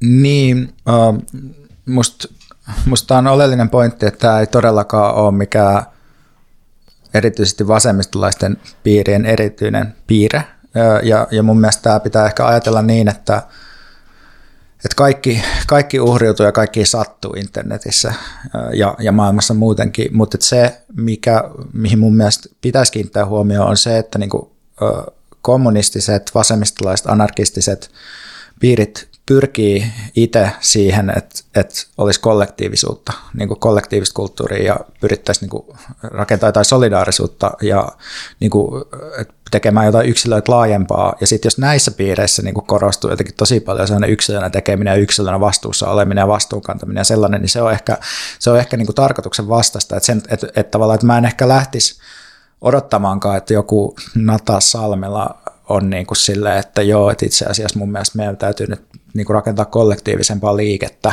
sen sijaan, että me niin kuin täällä uhriudutaan yksilöinä. Että se, että se on niin kuin iso ero siinä ja se, että, että minkä takia, että mä ainakin itse asetan niin kuin korkeampia standardeja sellaisille niin kuin, ikään kuin poliittisille piireille kuin mitä mä ehkä odotan joltain influenssereilta. Musta oli hauska, että yksi influenssari oli lukenut meidän liberalismikirjaa ja sitten se postasi siitä IG ja sitten se oli silleen, että että muuten hyvä, mutta tämä luksuskommunismi ei aivan auennut tässä. Mitäköhän tämä tarkoittaa? Mutta siitähän voi sitten lukea toisen tota, sun blogin oheistuotteen, eli esseekirjan täysin automatisoitu avaruussama luksuskommunismi. Blogin oheistuote? Niin, niin kuin influenssereilla aina. Mutta tota, anteeksi, se oli ja. vain huumoria. Mutta kyllä mä niin mietin myös just jotenkin tätä, että, että mä tavallaan ymmärrän, minkä takia nämä influencerit on loukkaantunut tästä, koska koska ne on kuitenkin ihmisiä, jotka ajatellaan, että, että, olisipa, että onpa hienoa, että mä oon julkaissut kirjan, mä oon nyt kirjailija. Ja sitten vaikka influenssereilla, siis niillähän menee taloudellisesti paremmin kuin tämän maailman Pontus Purokuruilla ja Laura Freemaneilla, mutta niin kuin tuossa Chapo Trap Houseissa joskus todettiin, niin loppujen lopuksi kaikki meistä haluaa vaan postata ja saada arvostusta postauksille. Et sen takia Elon Musk juuttuu johonkin typeriin nettiriitoihin, koska postaaminen on lopulta se, että me halutaan kaikki niin kuin yhteisön arvostus ja sitten jos, jos tota, jos tämmöiset etabloituneet ja arvostetut tyypit, niin kuin joku Laura Freeman vaikka sit dissaa sitä sun tekemistä ja sanoo, että itse asiassa nämä sun kirjat on ihan paskaa näin se on mitään oikeita kirjoja. Ja sitten muut kulttuuri-ihmiset myös toteaa, että ei nämä ole niin mitään oikeita kirjoja, ne vie, vie sulta jotain tosi oleellista omaa pois silloin. Ne vie sulta jonkun ylpeyden aiheen pois ja sitten ihmiset on totta kai aivan rikki. Ja sitten tähän liittyy vielä se, että Laura Freeman tai me voidaan ajatella, että me arvostellaan tässä niin kuin yritystoimintaa, mutta kun ne yritykset ja ne brändit on ihmisiä ja ne ihmiset ei välttämättä itse erota sitä, että mikä on niin kuin tässä nyt yritystoiminta ja mikä on niin kuin minä, niin se on myös niin kuin varmaan yksi syy, minkä takia tämä ajaa ihmiset niin reunalle. Joo, toi on tosi hyvä jako toi, että, että meidän influencerit näyttäytyy silleen tosi, tosi niin kuin laskelmaavina ja banaaneina yrityksinä. Ne, niin kuin, ne tekee bisnestä ja niillä on, niin kuin, se on sama, ne on niin kuin jotain ihan siis autoasentajia tai kampajia tai jotain mainostoimistoja, siltähän ne näyttää, niin ne käyttäytyy ja nehän toimii tosi asiakasvetoisesti muutenkin, että ei ne, se on enemmän niin kuin asiakasvetoisuutta musta kuin sellaista jotain omaan tinkimättömän ää, toiminnan ilmausta, vaikka toki voi sitäkin olla, en halua missään nimessä homogenisoida influenssereita.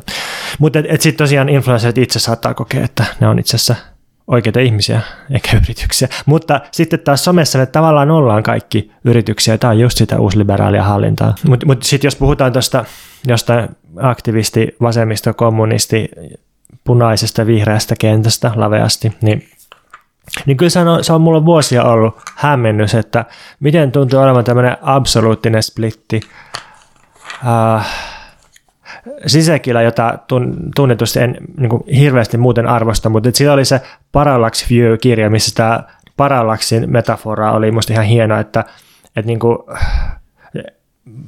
mä en tiedä, miten Parallaxin määrittely menee, mutta jotenkin se on sellainen niin näköilmiö, jossa, jossa niin kuin voidaan nähdä joko niin kuin toinen kulma tai toinen, mutta jotenkin ei yhtä aikaa, ja sitten sit, niin kuin siinä on sellainen niin kuin redusoimme splitti keskellä. Ja se sään niin kuin, pupu vai ankka Niin, niin. Sitten kun jos me laitetaan meidän silmät yhteen asentoon, niin sitten se, niin kuin, se on niin kuin täysin eri juttu. Ja sitten siinä on niin kuin tavallaan niin kuin tosi pieni ero niissä katseen kohdistumisessa, mutta sitten se pieni ero muuttaa kaiken. Ja sitten kumpikaan ei ole totta, kumpikaan ei ole totuus, kumpikaan ei ole väärää näistä, näistä niin kuin, niin joku tämmöinen niin parallaksi ilmiö tuntuu olevan tässä, että kun yhdet tyypit on sillä, että että et, hei, et eihän cancel-kulttuuria olemassakaan eikä mitään tällaista, niin kuin mitä te puhutte jostain woke, woke-ongelmista, että kaikki, kaikki woke-kritiikki on itse asiassa hyökkäystä vähemmistöä vastaan. Ja sitten sit toinen puoli on semmoinen, mä siteeraan Luvan kanssa yhdestä keskustelusta anonyymisti, Tuntuu, että näitä keskusteluja käydään niin totaalisen epädialogisessa ja skitsoparanoidisessa hengessä, että se meinaa saada multa ilman loppumaan keuhkoista ja jotenkin väistämättä johtaa huonoon lopputulokseen. Ja heti tuntuu, että pitää kumarella disclaimereita, että kannatan toki tasa-arvoa jne. Joku tuolla somessa just kommentoi, että vihaan tätä poliittisesti korrektia nykypaskaa. Mäkin sanoisin noin, mutta en uskalla, koska joutuisin lynkatuksi. On vaikea keskustelu, kun aihe on tärkeä, mutta jotenkin se koko asetelma ja mustavalkoisuus saa mut ihan pyörryksiin. Se on kun puhuisi persujen kanssa. Ja mä saan siis kiinni hyvin, mihin tämä niinku jälkimmäinen tyyppi viittaa, mutta, että, niin kuin, mutta nyt mun pointti on, että, että nämä molemmat puolet tai nämä molemmat kärjistykset on niin sellaisia ihmisiä, jotka on tosi pitkälle koulutettuja, ei ole valkoisia miehiä useinkaan, ää, ja niin kuin on, on silleen väljästi punaa, viher, vihreitä, tai äänestää vihreitä tai vasemmistoa ja tukee kaikkea sellaista aktivismia ja, ja käy mielenosoituksissa. Ja sitten, että nämä, tämä on niin joku sellainen splitti, että ne niin yhtään kohtaa eikä niin yhtään, yhtään niin kuin, että toinen puoli ei yhtään niin kuin tajua, että missä sillä toisessa mennään, tai jos tajuaa, niin ei voi arvostaa. Ja mun vastaus ei ole, että lisää dialogia, mutta mä, mä en niin tiedä, miten tätä voisi purkaa.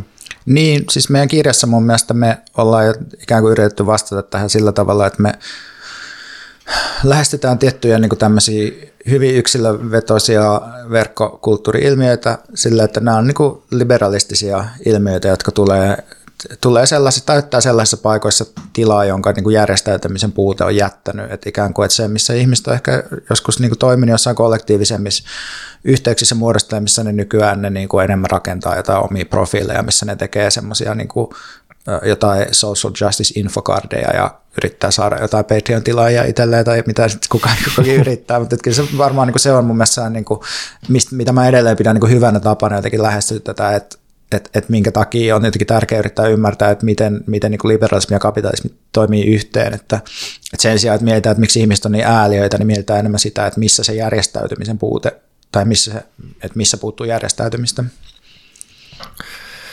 Ehkä tähän loppuun voisi vielä nostaa esiin Timo Harjuniemen blogista tällaisen Postauksen, jonka otsikko on, että eriskummallinen mikrokohu Sanna Marinista kertoo, että some on vapaaehtoisvoimin pyörivä digitaalinen rangaistuslaitos.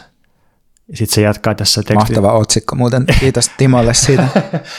se on pitkä ja informatiivinen ja kertoo, kertoo pointin, niin ei ole ollenkaan klikkiotsikko itse asiassa. Mutta tässä tekstissä se jatkaa tuota otsikkoa, että, että rangaistuslaitos, jossa kuka tahansa voi saada punaisen täpön otsansa. Ja tämä on musta silleen, tai niin kuin täysin ilman mitään sellaista kaunaa kirjoitettu, että siis että toi Timo Harjuniemi on, niin kuin, se, se, se ei niin itse ole ollut osallisena mun ymmärtääkseni ikinä missään kohuissa, että se niin kuin, on tutkijatyyppi, joka silleen tarkastelee sivu, vähän niin kuin sivusta sillä rakenteellisesti, että miten, miten, ää, miten tällaisessa koneistossa niin nämä keskustelut pyörii. Ja tässä, oli, tässä postauksessa oli minusta hauska tämmöinen, tämmöinen niin kuin, ää, oikeastaan kaavio, siis tekstimuodossa, mutta joku tämmöinen kaavio, että et, et, et niin kuin, okei, et meillä, on, meillä on elämä, meillä on kaikki elämän kuhina ja monimuotoisuus, ja no, mihin, mihin se sitten kanavoituu ja kaptoroituu normaalisti? No tietysti somefirmojen suuria yritysten areenoille. No pandemia nyt pahentaa tätä entisestään, kun ei, ei niin kuin ole suurin piirtein muuta elämää kuin siellä someareenoilla. No nyt tästä seuraa sitten, että että jokaisen ihmisen käytöksestä rakentuu ihan suunnaton datakirjasto, että kaikki tallenteet, esiintymiset, tykkäykset, jaot, klikkaukset, ihan kaikki niin kuin, siis niin kuin sisällöllisistä teoista myös aivan mikrotekoihin, siis just yksittäisiin klikkauksiin ja tykkäyksiin, niin kaikki nämä tallentuu. Ja sitten jokaisen ihmisen historia alkaa olla nopeasti selattavissa, ja niinpä jokaisen ihmisen syntisäkki kasvaa niin kuin biojätepussi, joka sitten uhkaa haljeta. Ja nyt niin kuin tähän mennessä tämä on aika selvää, mutta, mutta sitten tämä on niin kuin tärkeä huomata, että koko se someen, somefirmojen, someareenoiden taloudellinen logiikka elää just siitä. Koko sen jutun ideana on se, että se biojätepussi repeää ja syntyy moraalipaniikki, johon voi pikaa reagoida. Niinpä jokaisen ihmisen julkisesta elämästä tulee tuleen arka ja arvaamatonta.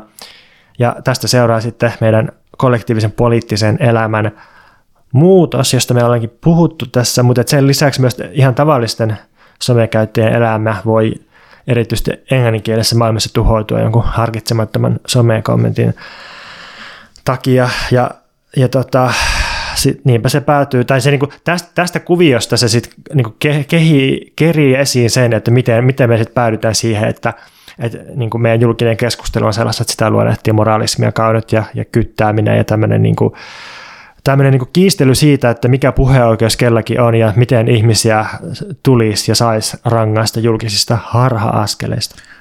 Voisin tässä lopussa tota, puhua pari sanaa vielä äh, toimijuudesta ja jotenkin äh, ehkä valistuksesta jopa, koska tota, että mikä oli, niin kuin, että Kantin ainakin yksi määritelmä valistuksella oli se, että ihminen niin kuin, vapautuu tästä henkisestä keskenkasvuisuudesta ja jotenkin alkaa niin kuin itse jotenkin itse hallita itseään järjellä. Ja tämä on tietysti tämmöinen älytön fantasia, mutta, mutta se mun mielestä niin kuin, se, mitä usein, niin kuin, mistä usein keskustellaan näissä niin kuin walk-keskusteluissa on jotenkin se, että et, et kun puhutaan tällaista standpoint- tai näkökulma-epistemologiasta, että tietyillä ihmisillä, joihin kohdistuu sortoa, on erityinen näkökulma omiin asioihinsa ja mistä on täysin samaa mieltä ja, ja hyvä näin. Ja mun mielestä niin ne ihmiset, joita asiat ja sorto koskee, niiden pitää niin järjestäytyä ja muut voi sitten niin tukea, tukea siinä eri tavoin ja liittoutua ja näin.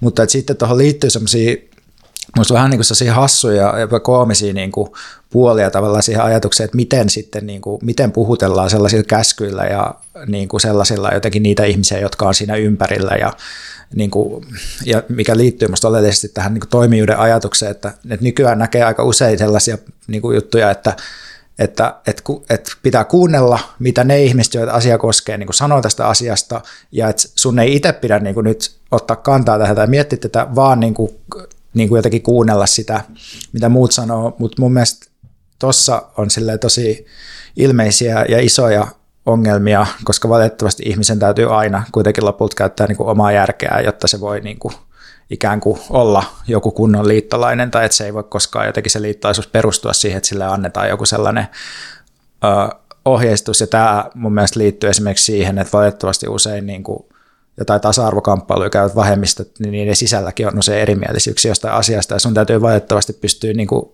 navigoimaan niissä erimielisyyksissä, ja jotenkin niin kuin sä, et, et ei ole olemassa mitään sellaista niin kuin yhtä jotakin oraakkelia, joka niin kuin sieltä jostain transaktivistien taholta kertoo, että miten nämä asiat niin kuin menee, vaan että on useita niin kuin erilaisia näkökulmia aina asioihin, ja, ja sen takia, että se toimijuus ei koskaan valitettavasti niin kuin poistu tässä.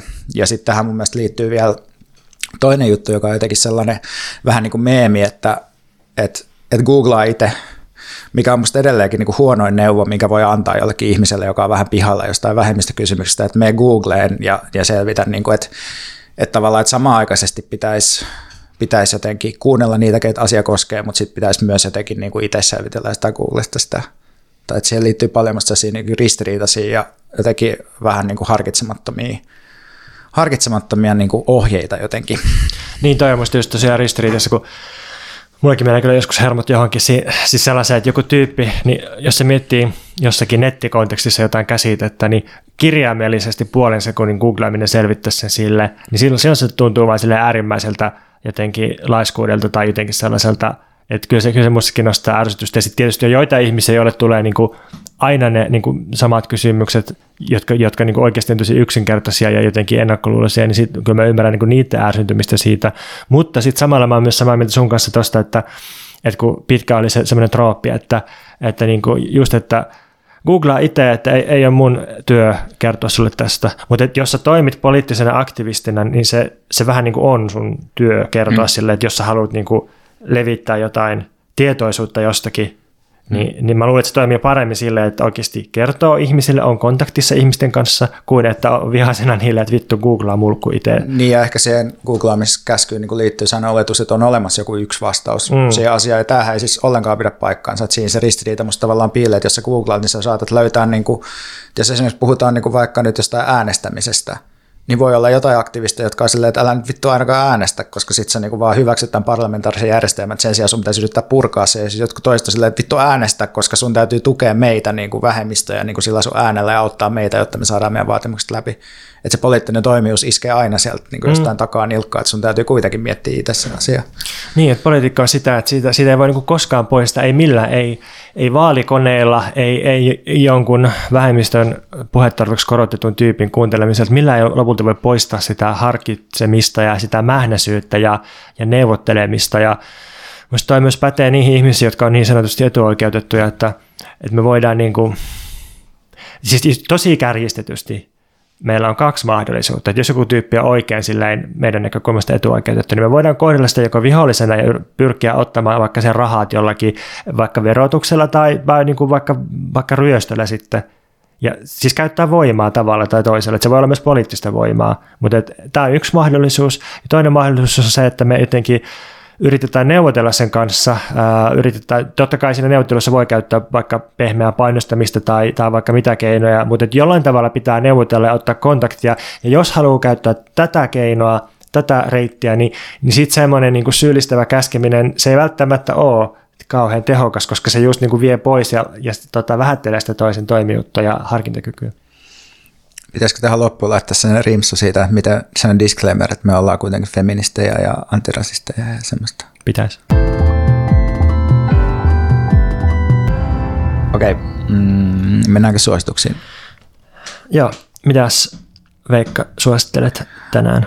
Uh, mä tota, luin tämmöisen tai kuuntelin tämmöisen kirjan kuin Ylegate, joka on Jussi Erosen, Jarno Liskin ja Salla Vuorikosken kirjoittama kirja, jossa käsitellään Ylen sekoilua ja erityisesti Ylen ajankohtaistoimituksen sekoilua, poliitikkojen pelkäämistä, organisaatiohimmeleitä, loputtomia välipomotasoja, jotka tuo mieleen mulle lähinnä jotkut videopelit, että ennen kuin sä pääset siihen loppuvastustajaan, niin siellä on 20 pomoa, joiden kautta sun pitää käyttää kaikki sun pienet jutut.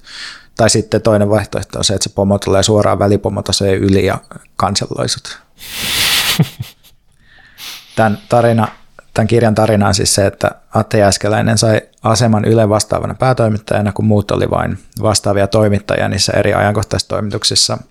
Se niin kuin vähitellen sai yhä, yhä niin kuin val, enemmän vaikutusvaltaa Ylen sisällä ja se alkoi pikkuhiljaa kontrolloida erityisesti Juha Sipilää koskevaa uutisointia – ja sitten tässä oli muutama prosessi taustalla samaaikaisesti käynnissä. Yksi oli semmoinen, että parlamentaarisessa työryhmässä tarkasteltiin Ylen rahoitusta uudelleen, mikä aiheutti valtavan pelon perseeseen Atte Jääskeläiselle.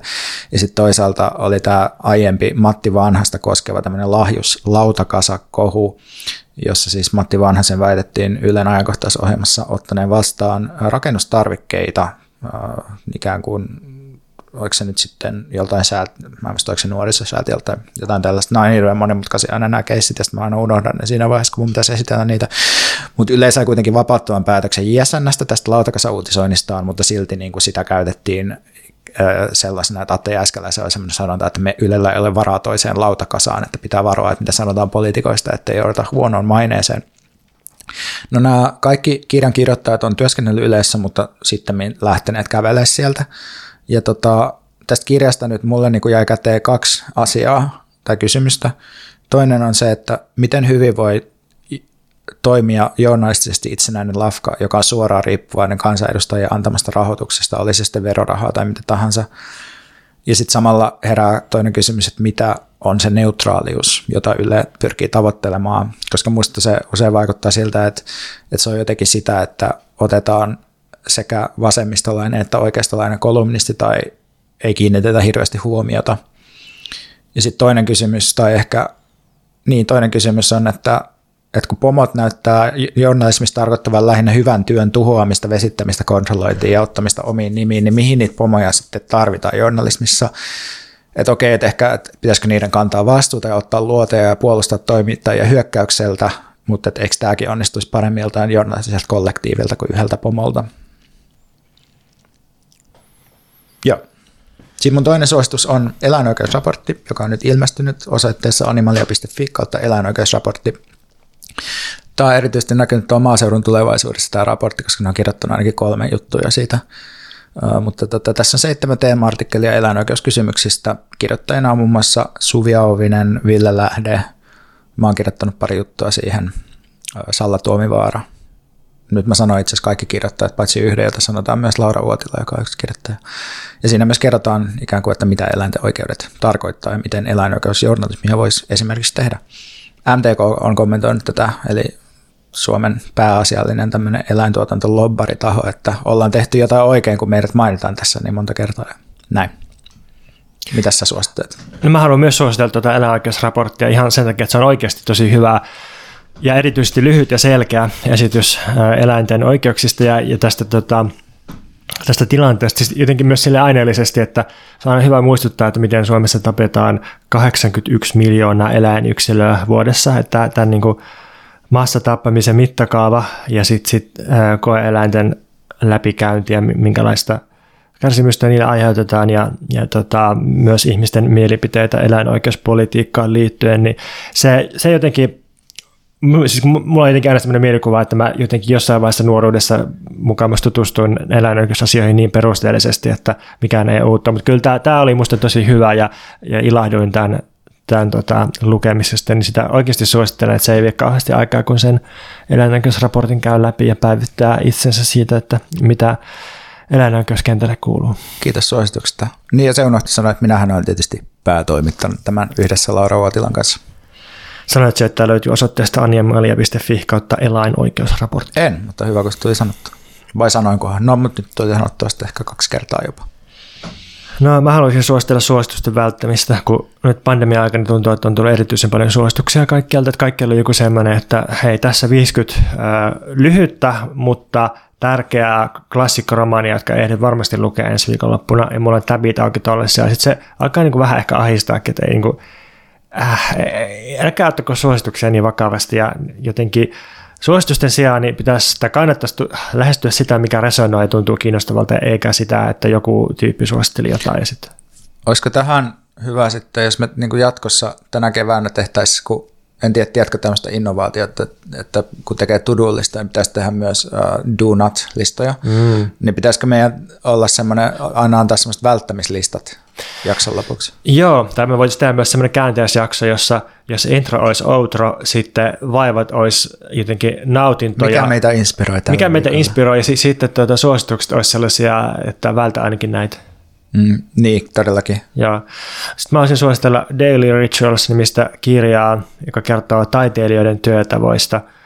Um, Daily Rituals-nimisiä kirjoja on itse asiassa aika monta, mutta jos googlaa jotain, että Daily Rituals, How Artists Work, joku, joku, joku tämmöinen, mutta kuitenkin, että rituaalit ja päivittäiset ja taiteilijat, niin sitten tulee tämä kirja, jossa käydään siis läpi tyyli sata kirjailijat, kuvataiteilijaa, tutkijaa, keksijää, jotain tällaisia tunnettuja hahmoja.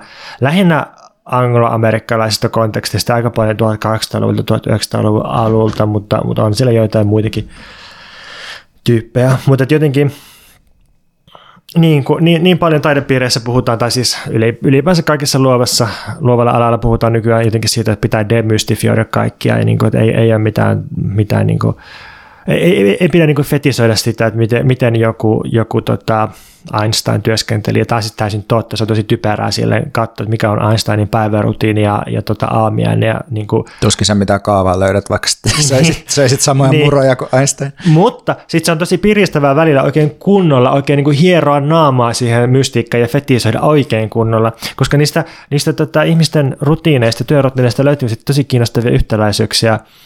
Ää, joka niin yksi juttu, mikä tosi monella luovalla tyypillä, joka on kanonisoitu, niin toistuu, on, on se, että ne on rauhoittanut niiden aamut. Et tosi moni tyyppi työskentelee omana aamupäivänä, oli se sitten alkaen kello 5 tai kello 11. Et monilla on semmoinen niin kuin, ö, kaksi, kolme, kolme puoli tuntia se, se päivän tärkeä työsessio, se on just aamupäivällä ja niin kuin ikään kuin ensimmäisenä päivänä, sen jälkeen kun on vetänyt jotain kahvia. Ja kahvia ja, ja tupakkaa itse asiassa tosi moni on polttanut ja juonut tosi paljon ja sitten sit myös hilloa syönyt. Tämä oli mulle yllätys, että niinku, äh, voileipiä tai siis Siis paahtoleipiä ja hilloa, että se, se on niin semmoinen, mikä on toistunut näissä. Tupakka, kahvi, paahtoleipiä ja hillo. No sitten yksi, mikä toistuu, on, on myös semmoinen etäisyys siihen, mitä antiikin filosofit kutsuu doksaksi. Doksa on sellaista, sellaista niin kuin latteita arkipäivän mielipidelmöintiä, sellaista, että jotenkin semmoista Vähän niin kuin yleistä mielipidettä. Yleistä mielipidettä, semmoista, että kaikkihan me tiedetään, että asiat on just näin ja niin kuin, että näinhän nämä asiat on ja jotenkin semmoinen, mikä on niin kuin someen päivän mielipide jostain, että se on doksaa. Ja se, Ajattelun se on, kuva. Niin, se on kauhean rasittavaa sitten ja monet näistä tyypeistä, joita tässä kirjassa käsitellään, niin ne on työskennellyt jossain ihan niin kuin, tietysti aikana kauan ennen nettiä, mutta et ehkä myös ennen puhelinta tai jotain tällaista, niin jossakin maaseudun tönössä tai pihavajassa tai jossakin tota, run down toimistossa jonkun lääväsen lafka yläkerrassa ja ja, tota, ja niin kuin, niillä ei ole ollut semmoista päivittäistä niin kuin niiden ajattelun hallintaa, mikä olisi tunkenut jostain somesta. Uh, Sitten sit yksi on, mikä oli minusta kiinnostava vielä, oli, oli tota, että tosi moni näistä tyypeistä on käynyt pitkillä kävelyillä päivittäin, jopa niin kuin kahden tai kolmen tunnin kävelyllä, mikä niin kuin silleen, että kun jopa mulla on tapana miettiä mun päiviä helposti silleen, että no onko mulla varaa mennä tunnin lenkille, että se, se on kyllä aika pitkä aika, tunnin lenkki, että se ikään kuin se olisi kustannus se lenkki, siis ajallinen kustannus, mutta sitten sit se niinku, jotenkin tosi vaikea saada sisäistettyä se, että se, se voi olla paljon mielekkäämpää jotenkin tehdä töitä vaikka kolme tuntia, kävellä pari tuntia, pitää loppupäivän vapaata. Tästä voi seurata paljon enemmän kuin siitä, että yrittää grindata ankarasti vaikka kuusi tuntia. Saanko mä lukea että William James-sitaatin? Yeah.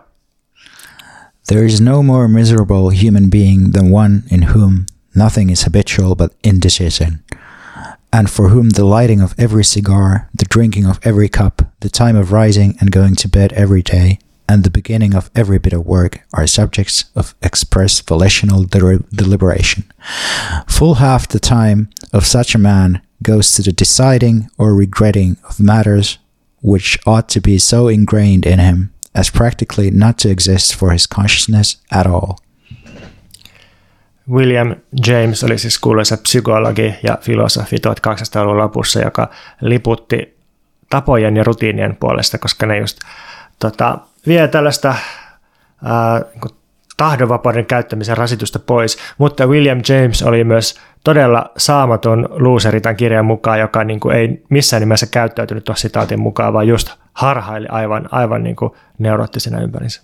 Mä kyllä todellakin allekirjoitan tämän sitaatin täysin, mutta myös itse, mä luulen, että tämmöinen rutiinien hakeminen sopii erityisesti ihmisille, joiden on todella vaikea saada asioita aikaiseksi. Että silloinhan kaipaa just tiukkoja sääntöjä elämäänsä, kun ei pysty menemään sellaisella kevyellä otteella ja pienellä improvisaatiolla. Musta mä ehkä ajattelen, että Jamesin pointti on enemmän sellainen, että, että ei niinkään sääntöjä, vaan jotenkin sellaisia niin luonnollisia rutiineja, että ne jos tuntuu kevyiltä, että ne jotenkin ne on niin sisäsyntyisen automaattisia, että niitä ei ajatella sääntöinä, vaan jonakin mikä vaikuttaa. Niin, niin, niin siis niin, joo toki, joo. mutta sun pitää ensin tietysti niin kuin asettaa se sääntö, joo. että sä voit luoda siitä rutiinin. Joo, joo, joo, totta, joo. Joo, no mutta sitten sit vielä kaksi asiaa tuosta, että mä olin myös yllättynyt siitä, että miten paljon ihmiset luki aikoinaan toisilleen romaaneja ääneen. Esimerkiksi Charles Darwin luki aina puolisonsa kanssa toisille ääneen niiden salongissa jotain romaania, ja se oli ainoa tapa, millä Darwin luki aikansa kaunokirjallisuutta. Eli tavallaan niin kuin OG-äänenkirja on ollut se, että ihmiset on lukenut toisille romaaneja ääneen. Ja sitten vielä yksi yksityiskohta oli se, että Ayn Rand veti Pirja kolme vuosikymmentä, ja erityisesti se kirjoitti The Fountainheadin työpöytänsä ääressä pireissä ja välillä kuulemma kirjoitti jopa 36 tuntia piripäissään sitä tekstiä sitten ja sitten tästä seurasi sitä, että sillä sen niin kuin mood swingit ja ärtyneisyys ja paranoia entisestään pahentui, koska sitä amfetamiini tekee. Ja tämä, niin kuin, sitä vaan niin kuin hauskaa, koska se sopii jotenkin niin, niin siihen sellaiseen libertaariseen yksilö sankari ilmapiiriin, että piripäissä vedetään eteenpäin. No ihan lopuksi lyhyt resepti vielä. Mä sain kyselyjä tuosta tota, tortilareseptistä, ää, jonka esitin jossain jaksossa, niin sitten tämmöinen uusi ruokakonsepti, tämän voi tehdä, tai ideana on, että riisiä, sitten jotain proteiinia, joka voi olla vaikka kalaa tai, tai papusuikaleita ja sitten salaattia, niin Ensinnäkin keittää basmati-riisiä sillä, että laittaa kasvisliemikuutioita siihen keitinveteen. Sitten valmiiseen ja siintyneeseen riisiin laittaa vähän oliiviöljyä ja sekoittaa, niin tulee tosi hyvää riisiä. Ja sitten sen proteiininsa kokkaa semmoisella paistinpanolla, jossa ensin on kuuletettu vähän punasipulia ja eri värisiä kirsikkatomaatteja ja niiden kanssa sitten paistaa sitä, niin tulee semmoinen hyvä maukas proteiinisatsi. Ja sitten salaatiksi esimerkiksi tämmöinen, että kurkkua, tomaattia, romaanisalaattia, makeaa paprikaa, punasipulia, sitten jotain fetan kaltaista ja kastikkeeseen oliiviöljyä, mustapippurisuolaa ja valkosipulia. Hyvin yksinkertainen kevyt, mutta nautinnollinen lounas.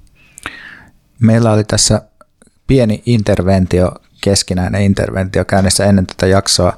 Ja yksi intervention syistä oli se, että Pontus sanoi mulle, että pitäisi poistaa ne meidän Patreon-mainokset näiden jaksojen lopusta tai näistä jaksoista, että häntä häiritsee pitkät mainokset, niin tota, koska nyt sitten ei saa, en saa enää laittaa niitä mainoksia tähän, niin mä teen tämän sitten tälleen, että käyn tässä meidän osoitteeseen patreon.com kautta mikä meitä vaivaa katselemaan, että mitäs sieltä löytyy pi. Ja tota, nyt kun mä tätä vähän katselen, niin, niin, niin, niin meillähän on tällä hetkellä 156 lahjoittajaa, eli jos haluat liittyä, niin liityt komean joukon jatkoksi. Ja meillä on tällä seuraava 200 tukijan tämmöinen rajapyykki. Ja sitten me aletaan, tai me tehdään meidän eka live-streami Patreonista, kun meillä on 200 tukijaa, mutta ja me ollaan julkaistu tähän mennessä siis 101 postausta pelkästään Patreonissa, joka tarkoittaa siis meidän bonusjaksoja ja myös erilaisia tekstejä, muistiinpanoja, esseitä. Ja tota, me ollaan nyt käyty läpi meidän pod, tota, Patreon-podcastissa ollaan käyty läpi meidän liberalismikirjasta jo seitsemän lukua. Viimeksi on julkaistu 55-minuuttinen jakso Liberalismin nautinnot ja viehätys, ja seuraavaksi sitten käydään ne loput luvut läpi, mutta että me tehdään sinne niin kuin säännöllisesti lisäsisältöä, koska meillä on tämä varsinaisen podcastin julkaisutahti nyt kohtalaisen verkkainen, eli ne on tehty noin jakso kuukaudessa, niin jos kaipaat lisää, niin sieltähän sitä saa. Joo, mutta kaikille ristillä riippuville, surullisille, valkoisille etuoikeutetuille heteromiehille, niin hyvää pääsiäistä.